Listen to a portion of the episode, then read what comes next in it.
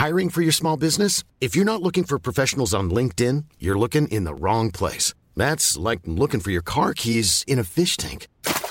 LinkedIn helps you hire professionals you can't find anywhere else, even those who aren't actively searching for a new job but might be open to the perfect role. In a given month, over 70% of LinkedIn users don't even visit other leading job sites. So start looking in the right place. With LinkedIn, you can hire professionals like a professional. Post your free job on linkedin.com slash people today. Bonjour, je suis Gaël Chatonaberry, bienvenue sur Happy Work Express. Saviez-vous qu'en moyenne, un salarié reçoit 29 emails par jour selon l'OICN en 2023 Les cadres, quant à eux, consacrent environ 5,6 heures par jour à consulter leur email d'après une étude d'Adobe. De façon générale, les salariés passent près de 30% de leur temps de travail à gérer leurs emails, révèle Mailjet. Ces chiffres mettent en lumière un aspect central de notre vie professionnelle, l'email, qui est un outil à double tranchant. Le temps consacré chaque jour par les salariés à traiter leurs emails varie en fonction de plusieurs facteurs. La fonction occupe un rôle prépondérant. Les cadres et les managers, par exemple, sont en première ligne, recevant et envoyant un volume d'emails nettement supérieur à celui des autres salariés. Le secteur d'activité joue également un rôle non négligeable. Certains domaines comme la finance ou la communication sont plus propices à une communication intensive par email. La culture de l'entreprise influence également la quantité d'emails échangés. Là où certaines entreprises privilégient l'email comme principal mode de communication, d'autres se tournent vers des alternatives.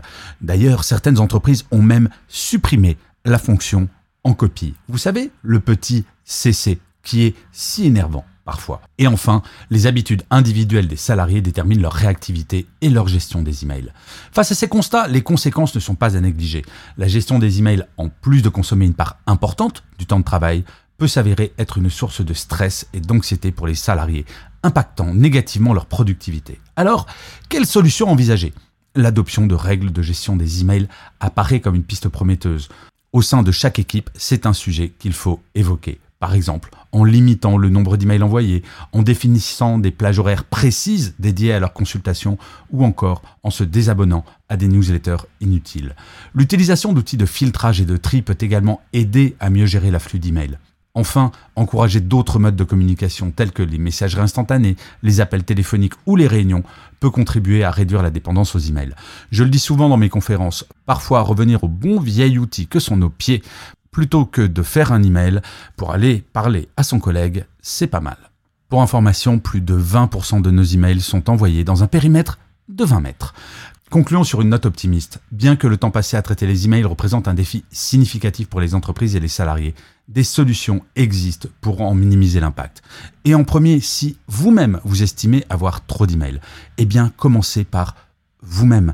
Ne faites que des emails de dealing, ne mettez pas 20 personnes en copie, Bref, privilégiez d'autres moyens de communication qui, in fine, vous feront gagner un temps fou.